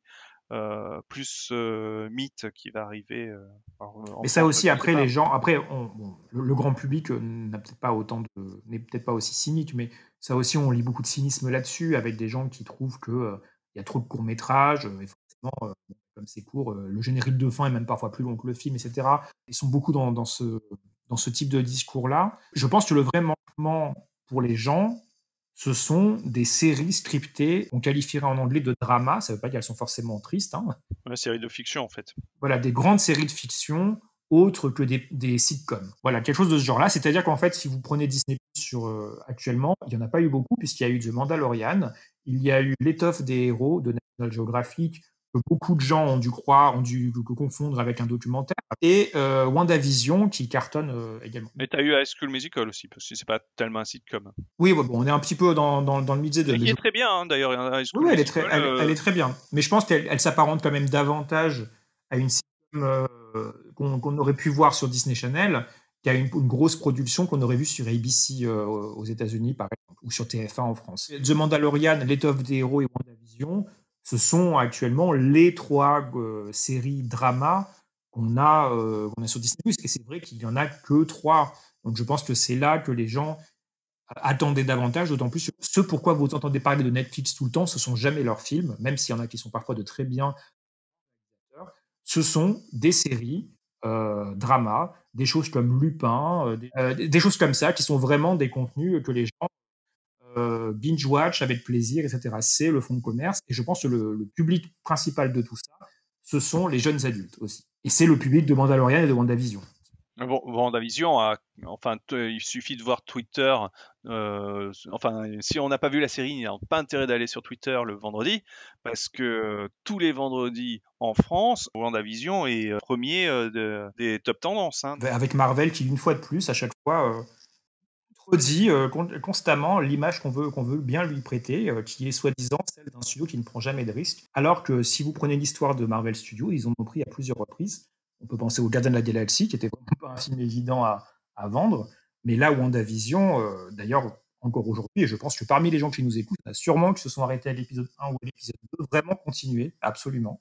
C'est vraiment très osé. Euh, il fallait vraiment euh, grande confiance dans, dans, le pouvoir de sa marque, dans, la, de ses personnages et de son univers, ce qui, toutes des avantages qu'ils ont, hein, voilà, pour se permettre euh, de commencer par une série comme ça. Et du coup, aujourd'hui, avec la qualité et l'ambition à laquelle correspond cette, cette série, les gens reconnaissent quand même il y a vraiment, euh, il y a vraiment quelque chose. Ce n'est pas une série comme les autres. Et, ce c'est pas la série que les gens. Euh, celle-ci plus Mandalorian, ils se rendent compte que Disney Plus certes a fait a sorti peu de séries, mais qu'elles étaient de qualité. C'est ça. La seule qui est passée euh, entre les mailles du filet, c'est l'étoffe des héros, et je pense, c'est malheureux, hein, mais je pense qu'elle aurait mieux fonctionné s'il n'y avait pas le logo National Geographic dessus. C'est une série de fiction, hein, donc pour ceux qui nous écoutent, une série de fiction dramatique, et c'est plutôt pas mal. Hein. C'est pas la série du siècle, hein, attention, bien sûr. En plus, c'est un plus ou moins un remake d'un film qui porte le même titre que beaucoup visiblement ont vu. Mais du coup, euh, du coup, c'est plutôt pas mal. Et euh, mais c'est vrai que ça flop sur Disney+. Mais là, il y a pas mal de séries qui vont arriver et forcément, bon, désolé d'en parler déjà, mais du coup, avec Star, euh, dès la semaine prochaine, on va avoir des choses comme Love Victor, Big Sky, Solar Opposites et des séries qui vont arriver ensuite. Ce problème-là ne va plus, ne devrait plus exister puisque toutes les séries pour jeunes adultes drama que les gens adorent regarder sur Netflix, c'est tout ce qui va arriver euh, sur Disney Plus dorénavant. Et tout ça mêlé avec les grosses séries Star Wars, Marvel et Disney aussi, puisqu'il y a des séries comme les Mighty Ducks, etc. Sachant que c'est aussi quelque chose de. C'est très nouveau, hein, puisque les séries Disney euh, drama comme ça, euh, ça faisait des années qu'on n'en voyait plus. Hein, Disney a aussi eu du mal, je trouve, à mettre en avant les, les nouveautés qui auraient pu fonctionner et qui auraient pu plaire. Euh, je pense par exemple à, au film Safety, qui n'a pas du tout été vendu par Disney+, qui n'a pas été mis en avant, qui a juste été annoncé comme disponible euh, la semaine de sa sortie, que j'ai regardé personnellement sans trop, sans trop y croire. J'ai lancé et puis je me suis dit pourquoi pas, c'est un nouveau truc, j'ai rien d'autre à regarder ce soir, et où j'ai été euh, assez happé. Ah oui, j'ai adoré, c'est un super film. Voilà, alors que je suis aussi sportif que une patate dans son canapé, mais Mais c'est pas un film sportif en fait, si on analyse bien. Enfin, si un peu, mais c'est surtout une, un- une belle histoire familiale. voilà, ça a, été, ça a été très peu vendu et au final, le peu que ça a été vendu, ça a été vendu comme un film sportif, alors que c'est une histoire euh, qui, qui est ultra touchante. Après, euh, c'est vraiment le genre de film où je pense qu'ils n'ont pas d'ambition internationale. C'est-à-dire qu'en fait, ces, ces films-là sont produits pour le public américain qui, eux, sont assez réceptifs aux films sportifs. Et le public déjà existant suffit, je pense, à rentabiliser ces films qui ne sont pas très chers à produire. Et ça fait des années que Disney fait des films de sport. hein. Ils ont ils juste calmés pendant un moment, justement dans les années 2010. Mais avant les années 2010, il y avait des films de sport constamment, tous les ans, euh, dans les années 2000, dans les années 90. Et là, ça revient tout simplement. Ouais, d'ailleurs, on disait aussi qu'il y a beaucoup de films euh, qui sont passés du, du cinéma à Disney+. Certains d'ailleurs, c'était peut-être mieux pour eux, comme euh, par exemple, je pense à Artemis Fowl, qui a pas beaucoup convaincu les gens. C'est moins qu'on puisse dire. Et d'autres, au contraire, comme Soul, où je, je sais pas ce que vous, vous en avez pensé, mais j'ai vraiment trouvé que c'était du gâchis qui soit pas visible sur le grand écran. C'est vrai, mais après, ça a été un gros atout pour Disney+, puisqu'il y a eu énormément d'abonnements, surtout aux États-Unis, où il est sorti le même jour que Wonder Woman 1984 sur HBO Max, c'est une plateforme concurrente possédée par Warner. Soul a, a été un énorme succès, donc on voit là toute la force d'un grand film d'animation euh, euh, labellisé Disney. Maintenant, bon, c'est du gâchis, mais on voit difficilement comment ils auraient pu faire autrement, ou alors ils nous auraient fait le coup de Raya, et c'est vrai que là, actuellement, on ne l'aurait toujours pas vu. Bon, enfin, on est en pandémie, c'est malheureusement, euh, j'adore le cinéma, hein, vraiment. hein. je vis à quelques minutes d'une salle IMAX, euh, j'y vais autant que je peux.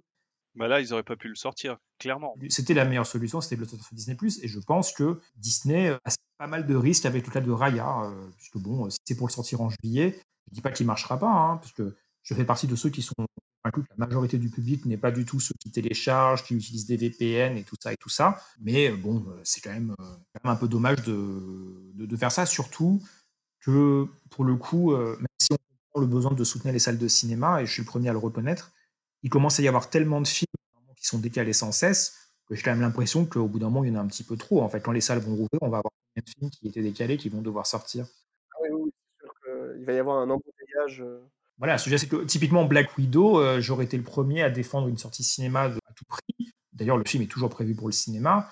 Si là on me dit qu'il sort sur Disney, j'ai envie de dire, bah ok, de toute façon, les salles de cinéma vont quand même avoir euh, Eternals et euh, Spider-Man 3. Si on veut rester sur Marvel, donc. euh, Puis Shang- Shang-Chi, non? Pardon? Shang-Chi. Shang-Chi, euh, je sais plus s'il devait sortir cette année, Si, mais il du coup, euh, cet été. oui, voilà. D'accord, voilà. Bon, bah, ça en fait trois. Donc, euh, bon, euh, c'est pas comme si les cinémas étaient dépossédés euh, des, des blockbusters Marvel si jamais Black Widow sortait sur, en streaming. À la base, Black Widow, on rappelle qu'il devait sortir au printemps 2020. hein. On est sur un an déjà de décalage. Bah, surtout que t'as Black Widow début mai, puis Cruella euh, fin mai, t'as Free Guy entre les deux. Ce qui, me- ce qui me gêne un peu pour Black Widow, pa- pardon, c'est que- c'est qu'en fait, c'était, c'est enfin le film super-héroïne. Il y a eu Captain Marvel, bien entendu, mais on attendait celui de Black Widow depuis très longtemps. Les gens le réclamaient. Scarlett Johansson a enfin son film dans ce rôle-là, etc. Et on se doute bien que si ce film n'a pas pu être fait auparavant, c'est justement parce qu'il y a sûrement eu des doutes sur le fait qu'un film de super-héros avec une femme dans un premier rôle, ils n'étaient pas sûrs que ça puisse fonctionner. Ils avaient tort et Captain Marvel leur a démontré. Et du coup, c'est un peu bête parce que du coup, euh, ça fait que celui-là, typiquement, il sortirait pas au cinéma. On peut comprendre que euh, Johansson, je suis pas sûr qu'elle serait hyper ravie que son film euh, débarque sur Disney+. Mais bon. Est-ce qu'il y a vraiment d'autres solutions euh, actuellement? On peut toujours le décaler ad vitam aeternam. hein. Mais le problème de Marvel, c'est que tous les films étant connectés, on commence à décaler un petit peu trop Black Widow, on se retrouve à ne plus trop savoir quoi faire de telle ou telle série euh, prévue pour Disney+, parce que apparemment, il y a, des, les rumeurs racontent que typiquement, il faut avoir vu Black Widow pour pouvoir comprendre euh, les séries qui vont venir. Et puis aussi, euh, même le Land Avengers Campus qui était prévu, euh, qui est prévu pour cette année en- à Disneyland Resort en Californie, bah, il ne peut pas trop ouvrir si on n'a pas vu Black Widow apparemment. Tout ça est un peu embêtant. À mon avis, ils vont le sortir en premier premium access comme Mulan, non?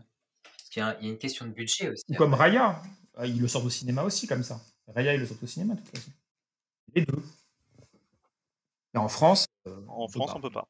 Le problème, c'est qu'en France, on ne sort pas Black Widow six mois après les États-Unis. Hein. D'accord, hein, parce que ça, c'est pas non, possible. Ça pas. Ça pas. Les films, voilà, les films d'animation, moi, je veux, je veux bien le comprendre, même si moi, ça m'arrange pas. Euh, quoique, euh, j'utiliserai mon VPN et puis voilà. Mais sinon, euh, Black Widow, euh, c'est comme WandaVision. Quoi. C'est le- les films Marvel, on sait très bien qu'il y a des, des révélations à chaque fois importantes et qu'il y a une telle fanbase monde. On parle quand même de la franchise qui contient le plus gros succès de tous les temps, Avengers Endgame. Donc, on n'est pas sur un petit public. hein. donc, euh, Black Widow, c'est un film qu'il faut sortir immédiatement partout. Oui, surtout que en, plus on a eu un exemple de film de super-héros qui est sorti d'abord en SVOD et en même temps au cinéma avec Wonder Woman 1984 et on a vu que ben malheureusement ça n'a pas euh, porté chance au film. Bon, il y a la qualité du film aussi, mais ce qui fait aujourd'hui que en France la sortie cinéma n'est même plus euh, envisagée. Il sort directement en vidéo. Oui. Bon après Wonder Woman pour le coup, euh, il n'y a pas non plus une attente en termes d'univers partagé. Enfin en fait c'est le, le- ce concept d'univers partagé qui pose problème, je pense, dans le cas de Marvel. Qui pose c'est sa force hein, en réalité. hein, attention, hein, la pandémie est le problème dans cette histoire. Mais je sais que Wonder Woman fait quand même partie d'un univers partagé. Pour le coup, je ne l'ai toujours pas vu. J'ai pas spoilé quelque chose d'hyper important par rapport à ce qui pourrait arriver ensuite. Alors soit je suis passé à côté, euh, oui, je suis complètement à côté de la plaque, soit c'est qu'il n'y a pas grand-chose en fait à en dire. Mais pour le coup des films et des séries Marvel, c'est quand même une autre histoire. Le simple fait d'avoir inversé euh, la diffusion de WandaVision et de Falcon et le Soldat de l'hiver a dû euh, générer des discussions Marvel pour savoir si on pouvait les sortir dans cet ordre-là, si c'était pas un problème, etc., etc. Bah, je pense que le, le Faucon et le Soldat de l'hiver c'est quelque chose beaucoup plus euh, c'est une série j'ai envie de dire plus linéaire en fait que WandaVision. Bien sûr, mais rien ne nous dit que Black Widow n'apparaît pas dedans. Ah oui, c'est ça ouais. J'en j'en sais rien en fait, hein, je dis ça. euh, normalement, au point où on en est, ça devrait pas être logique du tout d'ailleurs, mais, mais bon, WandaVision est en train de nous démontrer que tout peut arriver maintenant. Euh, D'ailleurs, pour, pour Black Widow, ils ont eu de la chance que Black Widow se passe euh, entre Civil War et Infinity War, il me semble. Euh, ils ont eu de la chance que ça se passe entre, entre les deux au niveau de la con- continuité, parce que sinon, ils n'auraient ils auraient pas pu le, le repousser indéfiniment, quoi, comme ils sont en train de Oui, le mais faire. justement, euh, je, je me méfie parce qu'en fait, oui, il se passe à cette époque-là. Qu'est-ce qui te dit que dans le film, le personnage ne va pas se retrouver euh, balancé euh, finalement dans le futur pour réussir à réintégrer le personnage d'une manière ou d'une autre, ou j'en sais rien, vous voyez ce que je veux dire, euh, avec une autre actrice. toutes les rumeurs vont bon train, mais, tout est un peu possible en fait. Donc, et d'ailleurs, pour l'instant, ils n'ont sorti aucun autre film Marvel. Mais bref, c'est un problème. Et le jour où Black Disney risque d'annoncer que Black Widow va sortir au cinéma et sur Disney Plus le même jour, vraiment, je suis curieux de voir comment la France va se comporter, parce que pour moi, la seule bonne pour la France, c'est donc de le sortir sur Disney Plus uniquement, et les cinémas vont mal le prendre. parce que retarder Black Widow de plusieurs mois en France, là, par contre, euh, je pense que le public français va, avoir- va commencer à en avoir plein le dos. Bah, je pense que Black Widow euh, les cinémas seront ouverts d'ici là mais bon. Oui, il faut espérer, bien sûr. On dit tout ça, peut-être qu'ils seront ouverts. Et dans ce cas-là, euh, moi, je serais très content de voir Black Widow en IMAX. hein. Comme je dis, je suis le premier. Et puis même Raya, très honnêtement, si j'ai envie de le voir, je peux le voir d'un autre moyen. Et je serais très de le voir au cinéma, même cet été. Au moins, j'aurai cette chance-là, même si ce sera un revisionnage. Voilà. C'est une situation un peu compliquée. Il n'y a pas forcément de, de solution parfaite. Et la chronologie des médias, euh, qui, je veux pas non plus mettre ça sur le dos de la chronologie des médias, parce que la chronologie des médias n'avait pas été pensée pour une pandémie non plus. Mais là elle devient vraiment un boulet. Euh, Là, c'est un boulet. C'est-à-dire qu'en fait, à cause de la chronologie des médias, on a des films qui risquent de ne pas sortir au cinéma. pour, le coup, ça devient un peu compliqué. Si s'il n'y avait pas la chronologie des médias, Mulan aurait peut-être pu sortir en salle en même temps, hein, en France. Ça n'a pas été fait ailleurs, mais ils auraient pu. Donc des premiers mois de vie mouvementés pour ce service de SVOD où tout est allé beaucoup plus vite que prévu, mais l'équipe dirigeante à la tête de ce Walt Disney Company a su faire face et semble aussi avoir bien prévu l'avenir. Disney Plus vous offre encore plus avec Star. Je suis John McClane. Découvrez un monde de stars. Cool. Deadpool. Meredith Grey. Nous sommes l'agent Scully et l'agent Mulder. Hercule Poirot. Viviane. Et moi, Victor. Star, votre nouveau monde de divertissement avec des centaines de séries et de films. Joli, ça. Star en streaming dès le 23 février sur Disney Plus. Star, c'est le nom du nouvel univers qui va propulser Disney Plus encore plus loin avec des séries et des films qui ne visent plus particulièrement que les enfants ou la famille. Franck, d'après toi, qu'est-ce qu'il faut en attendre de Star? Star, en fait, c'est euh, la réponse à une des critiques qui était faite euh, donc au service Disney+, c'est que ça manquait de diversité, puisque Disney+, c'était une plateforme familiale, avec certes principalement du Disney, mais aussi du Star Wars et du Marvel, mais il manquait, en fait, les jeunes adultes ne se retrouvaient pas dans la plateforme. C'était principalement une plateforme babysitter pour la famille et les parents qui mettaient leurs enfants devant. Et donc, il manquait cette dimension qui pouvait transformer Disney Plus en un concurrent direct pour le coup de Netflix parce que jusqu'à maintenant Disney Plus était plus un, un, complément mais le succès grâce à la pandémie de Disney Plus qui a explosé les compteurs d'ailleurs Disney a l'a compris très rapidement en, réorganisant totalement euh, l'organigramme de, l'entreprise pour que euh, le streaming en général et Disney Plus en particulier deviennent le fer de lance de l'entreprise. D'ailleurs, ça, les a sauvés en bourse. Et pour faire ça, ils ont décidé en fait de rajouter du contenu adulte qui manquait à la plateforme. Alors ils avaient deux choix. Soit ils avaient eu lu, qu'ils auraient pu développer de façon internationale, mais à mon avis, ils se sont dit, le problème c'est qu'Ulu ne nous appartient pas encore intégralement puisqu'il y a encore 30% qui est chez Comcast, qui est censé revendre ses parts euh, en 2024. Donc ils, ont dû être freinés pour utiliser la marque Hulu, et donc ils sont partis sur une nouvelle marque euh, qu'ils ont récupérée dans leur catalogue euh, grâce à 20th Century Studios, qui est la marque Star, qui, comme David l'a dit au début du podcast, était une marque indienne et assez générique. Donc en fait, on peut tout mettre dedans. Et grâce à Star, ils vont pouvoir ouvrir un sixième univers dans Disney+, à la fois en Europe, au Canada et en Australie et Nouvelle-Zélande, où ils vont mettre tout leur contenu adulte, donc 20th Century Studio, 20th Century Television, ABC Signature, mais aussi des films Touchstone et Hollywood Pictures. Ça va multiplier le catalogue facilement par deux, et rien que donc le 23 février, ce nouvel univers ouvre en France. Et il y a à peu près 280 œuvres, 250 films et 40 séries à peu près. Oui, avec, euh, avec pour but, je crois, avant la fin de l'année, de tripler ce nombre. J'aurais juste, euh, dans, dans ton explication sur le fait que Disney ait choisi de ne pas aller vers Hulu, mais d'aller de créer Star dans Disney+, il y a bien entendu certainement le fait que Hulu ne leur appartient pas. Et je pense aussi qu'il y a l'observation du succès de Disney Hotstar en Inde, euh, où globalement, euh, c'était déjà en fait ce que va être euh, Disney Plus avec Star. C'est un petit peu différent, mais si vous allez sur Disney Plus Hotstar, vous avez du coup tous les contenus Disney Plus, mêlant le contenu plus adulte de Hotstar, ainsi que des contenus indiens en grand nombre, ainsi que du sport, puisque y a, Hotstar avait des droits sportifs, notamment sur le cricket, qui est un sport très très regardé en Inde, autant que le football chez nous par exemple.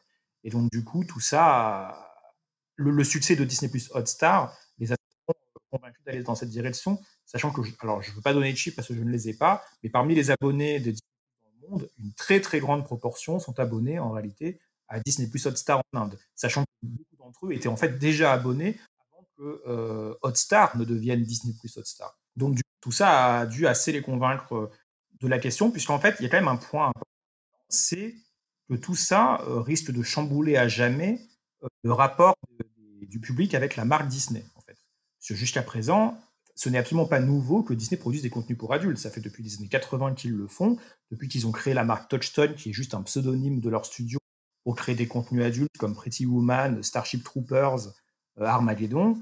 Et du coup, euh, du coup, c'est pas nouveau. Mais jusqu'à présent, Disney avait toujours cloisonné ses marques et justement avait créé Touchstone pour pouvoir passer à incognito en fait et pouvoir se permettre de sortir un film comme Splash, puisque c'était le premier, euh, ça peut paraître familial aujourd'hui, quoique pas tant.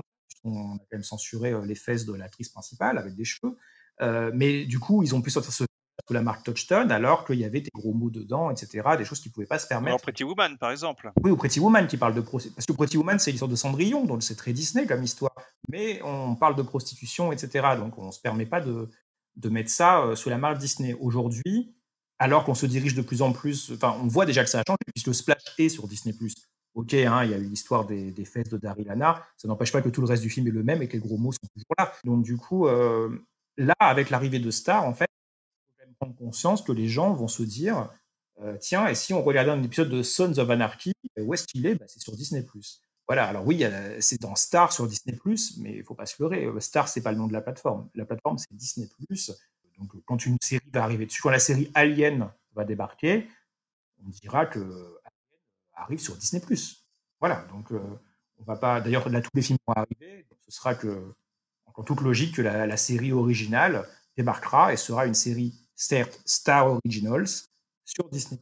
Donc du coup, ça peut, ça peut vraiment changer le, rapport qu'ont les gens. Les gens vont se rendre compte que Disney produit des films pour adultes. Mais en fait, il y a, ça. Mais d'un autre côté, j'ai un petit doute sur le fait que comme Disney va, va acquérir des contenus locaux par pays, notamment en France avec des The Artist, là par contre ce ne sont pas des contenus Disney et je pense que les gens vont s'en rendre compte de penser que tout ce qui est star n'est pas Disney.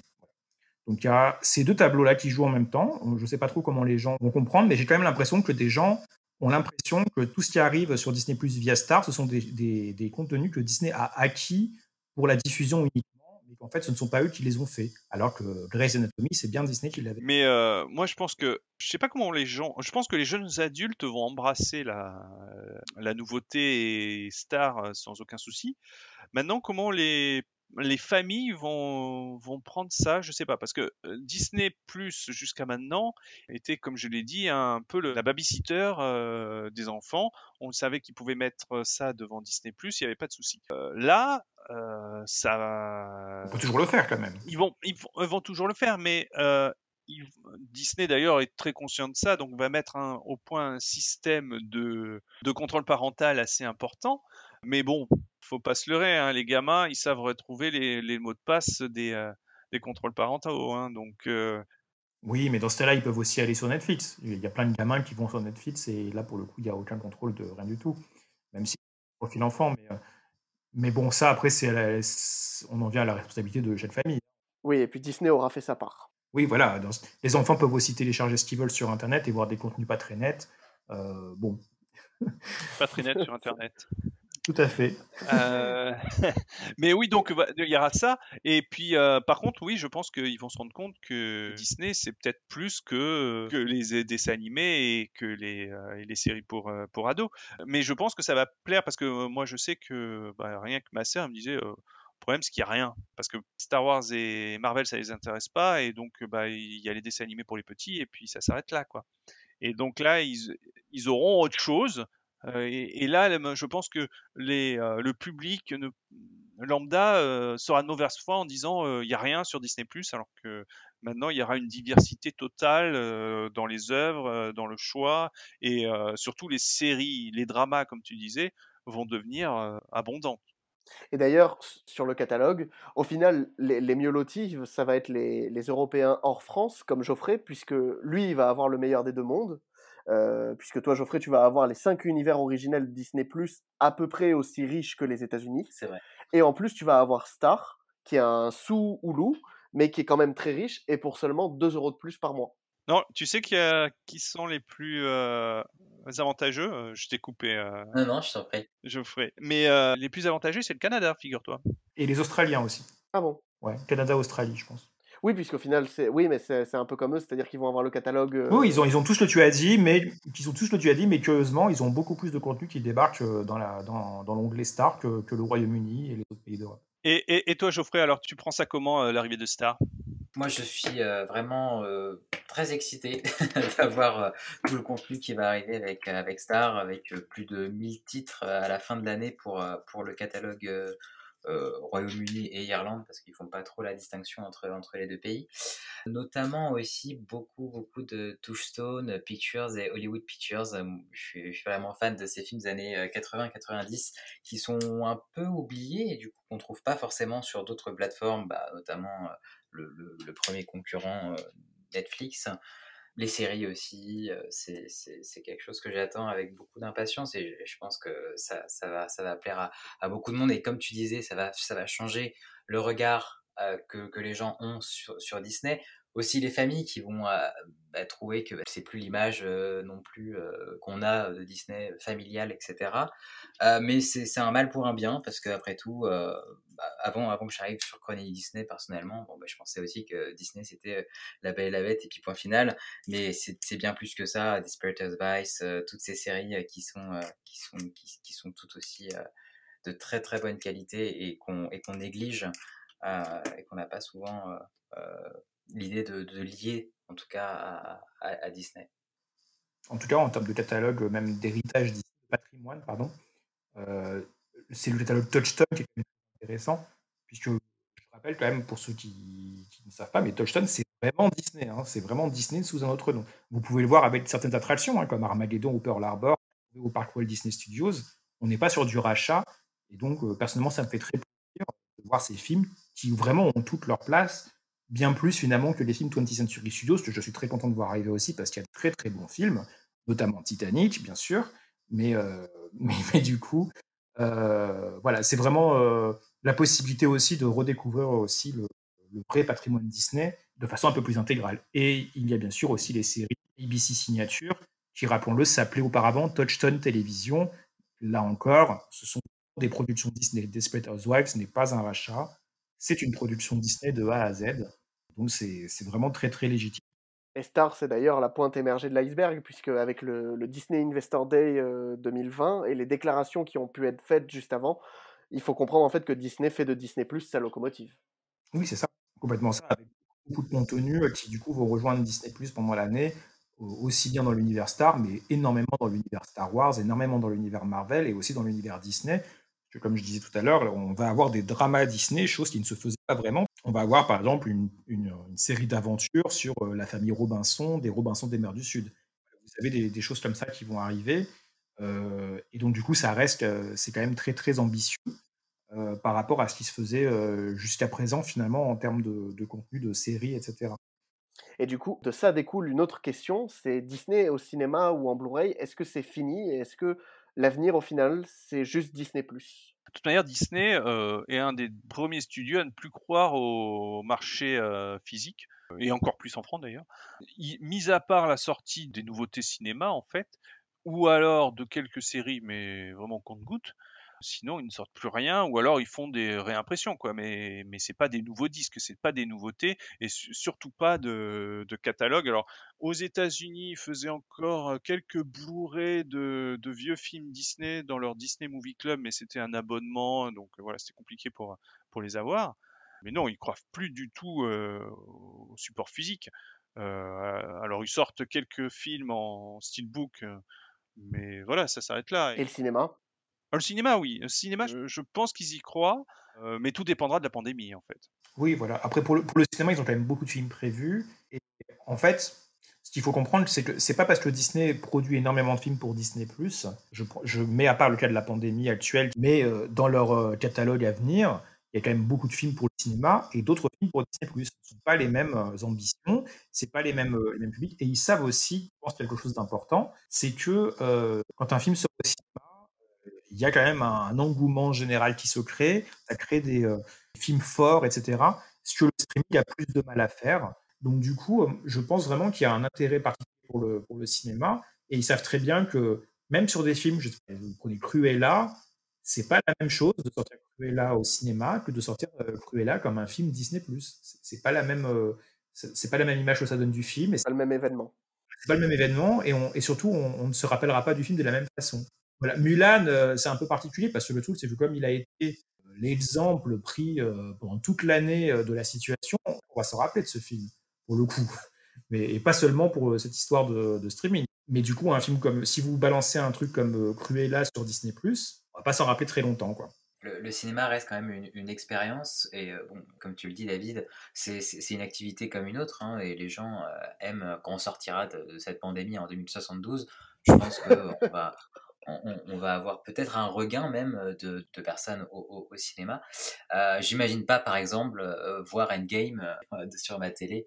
C'est pas du tout la même e-, e-, expérience, même si aujourd'hui on a bah, voilà, une technologie qui se développe pour les particuliers avec des home cinéma qui en 5 points, 7 points, etc., des images en 4K, 8K, etc. Ça, reste quand même une expérience communautaire. Après, ça m'étonnerait pas que Endgame reste à la tête du box office mondial pendant très très très longtemps par contre, pour le coup, parce que je suis vraiment pas sûr qu'on aura le même modèle, en fait, en quelque sorte. On continuera à aller voir des films au cinéma, mais typiquement, euh, Warner qui sort ses films sur HBO euh, Max et au cinéma en même temps, ils l'ont quand même annoncé jusqu'à la fin de l'année, jusqu'à Matrix 4. Le fait d'annoncer ça avec certitude comme ça, même s'ils disent que l'année d'après on le fait plus, bon, on a quand même l'impression que ça, ça, risque vraiment fortement de changer le modèle de consommation des films.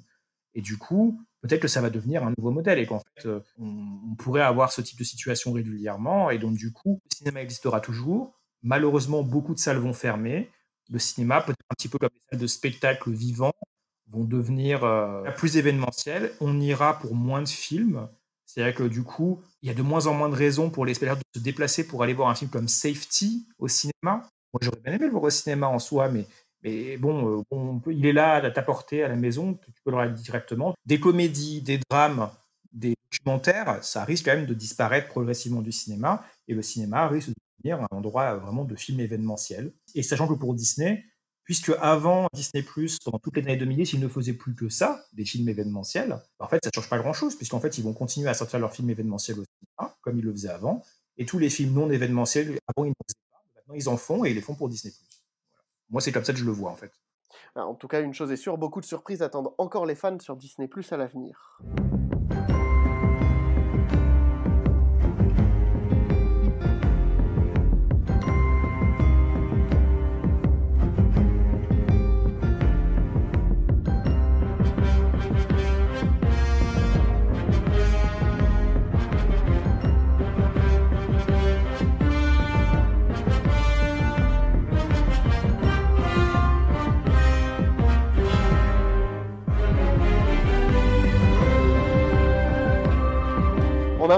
Terme de notre podcast sur cette première année de Disney ⁇ en France.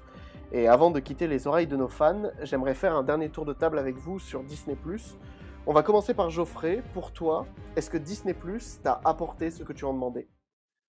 Euh, Complètement. Complètement. Alors moi, du coup, en, Irlande, on avait, euh, avant l'arrivée de Disney+, on avait Disney Life, qui était une, donc une, plateforme aussi de service de vidéo à la demande, euh, qui était dans très rares pays, euh, donc en, aux Philippines, en Chine, je crois, et aussi au Royaume-Uni. donc j'avais déjà cette, cette expérience de, de, la plateforme avec tous les classiques Disney, euh, Pixar, etc. Euh, bien moins riches bien sûr en, contenu. Et du coup, bah, l'arrivée de, Disney pour moi, ça a été euh, encore un, plus, comme comme c'est dit d'ailleurs, c'est pas pour rien que ça s'appelle Disney Plus, pas Disney moins.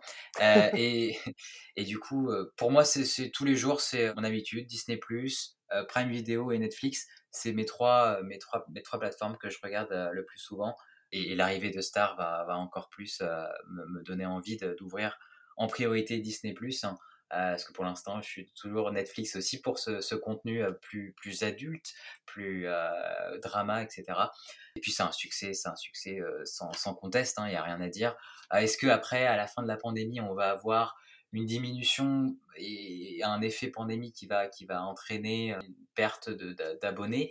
Substantielle, je ne sais pas, peut-être, peut-être pas, mais dans tous les cas, c'est clair que c'est une belle, belle success story pour, euh, pour Disney ⁇ qui devient le concurrent de Netflix, et ça c'est sans conteste, et la semaine prochaine, enfin, à l'heure où on enregistre le, podcast, euh, Star va, va complètement euh, changer tout ça. Et toi, Franck, justement, comme tu es grand collectionneur de, de galettes, DVD et Blu-ray Disney, est-ce que tu es satisfait de Disney ⁇ ben oui, parce que alors pour les films, je les avais quasi tous vus. Je crois que ça devait se compter sur les doigts d'une main ceux que j'avais pas vus. Euh, c'était pas du Disney la plupart du temps. Donc c'est pas pour les films, mais je suis content de les avoir parce que bah, j'ai des vieux DVD. la grande majorité sont pas sortis en Blu-ray. Et quand ils sont sortis en Blu-ray, c'était sans VF, parce que uniquement aux États-Unis. Donc je suis content d'avoir les films en haute qualité et avec de la VF. Mais c'est surtout pour les séries, parce que pour le coup, moi je suis un vieux de la vieille, mais j'aime bien regarder les sitcoms euh, Disney Channel. Et là, on se fait toutes les séries avec euh, avec Laurent. On se fait un épisode le soir en mangeant. Et on découvre des séries qu'on n'avait pas vues parce que sur Disney Channel, c'était ou Disney XD, c'était compliqué de voir. Euh, en plus pour les voir dans l'ordre, donc on faisait que picorer. Et là, on a l'intégrale totale. C'est le pied. On s'est fait aussi quelques dramas. On s'est fait l'intégrale d'Agent Shield, dont la saison 6 et 7 AVVF qu'on a pu voir euh, justement euh, grâce au VPN euh, en Angleterre, hein, puisqu'ils y sont. Et donc voilà, on sait, on, euh, niveau série, moi je prends mon pied, donc c'est clairement une bonne chose. Après Star, je, la, je suis content qu'il arrive, mais comme je suis moins contenu adulte, c'est pas quelque chose qui me plaît. Hein, ou mis à part quelques sitcoms, je pense que je me ferai How I Met Your je, je risque de me faire l'intégrale. Bon choix. Mais c'est voilà, c'est quelque chose euh, qui est vraiment passionnant à suivre, surtout que bah, quand on voit comment Disney Plus, grâce à la pandémie, a permis à Disney de rester à flot, parce que mine de rien, il faut se rendre compte qu'elle n'a plus les parcs, elle n'a plus le cinéma. Donc au début de la pandémie, euh, le cours de bourse s'est effondré, et là, je crois qu'elle a atteint des sommets qu'elle n'avait jamais euh, eu. Donc euh, je pense que pour elle, c'est vraiment le succès surprise qui s'attendait pas en fait. Et enfin, David, Disney Plus, pour toi, est-ce que c'est un service à la hauteur de sa compagnie? Bah, écoute, oui. Euh, depuis que je suis petit, euh, et vraiment, je, je, le disais vraiment, moi, mon rêve, c'était d'avoir tous les Disney à disposition, d'avoir à la limite une télé portable ou j'en sais rien, quelque chose comme ça, qui me permettait d'avoir euh, tous mes, donc, tous mes, toutes mes cassettes avec moi, etc. Donc là, j'ai ça en mieux, puisque la télé portable, c'est devenu mon téléphone. Je peux me connecter en vacances sur des téléviseurs de ma famille ou, de, ou des amis. Et surtout, j'ai accès en très bonne qualité, jusqu'à la 4K, euh, à des contenus euh, qui étaient très difficiles d'accès auparavant.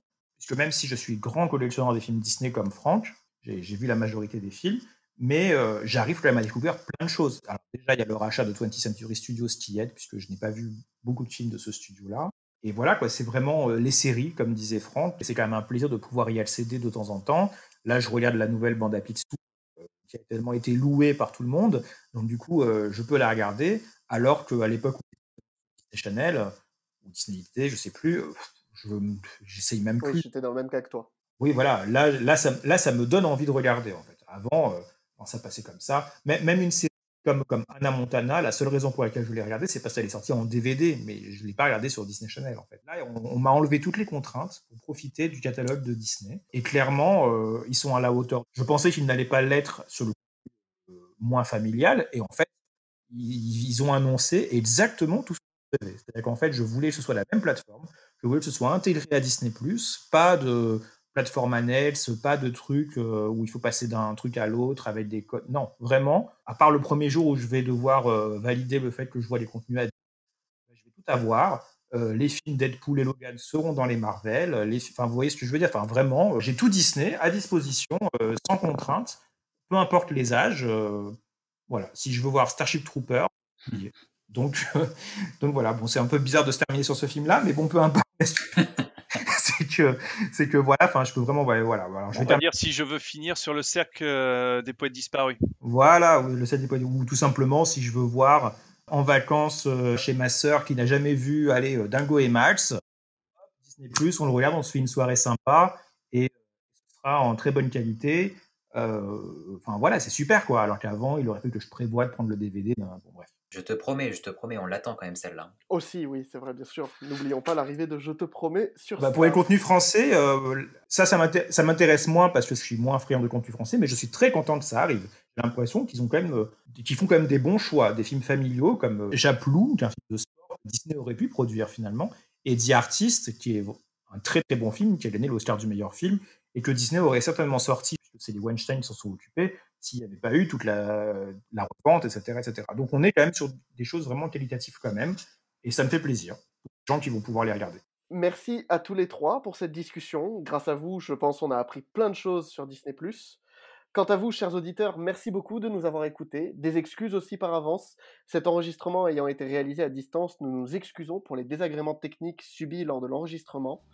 Vous pouvez nous lire partout sur notre site amiral, chroniquedisney.fr, mais aussi sur le forum disneycentralplaza.com, sur Facebook, Twitter et Instagram, at Chronique Disney. Si ce podcast vous a plu, n'hésitez pas à nous le dire dans les commentaires sur les réseaux sociaux et surtout à le partager et à vous abonner. On se retrouve le mois prochain pour une nouvelle écoute. D'ici là, portez-vous bien et à très bientôt. Salut Merci Nathan, à bientôt. Salut Au revoir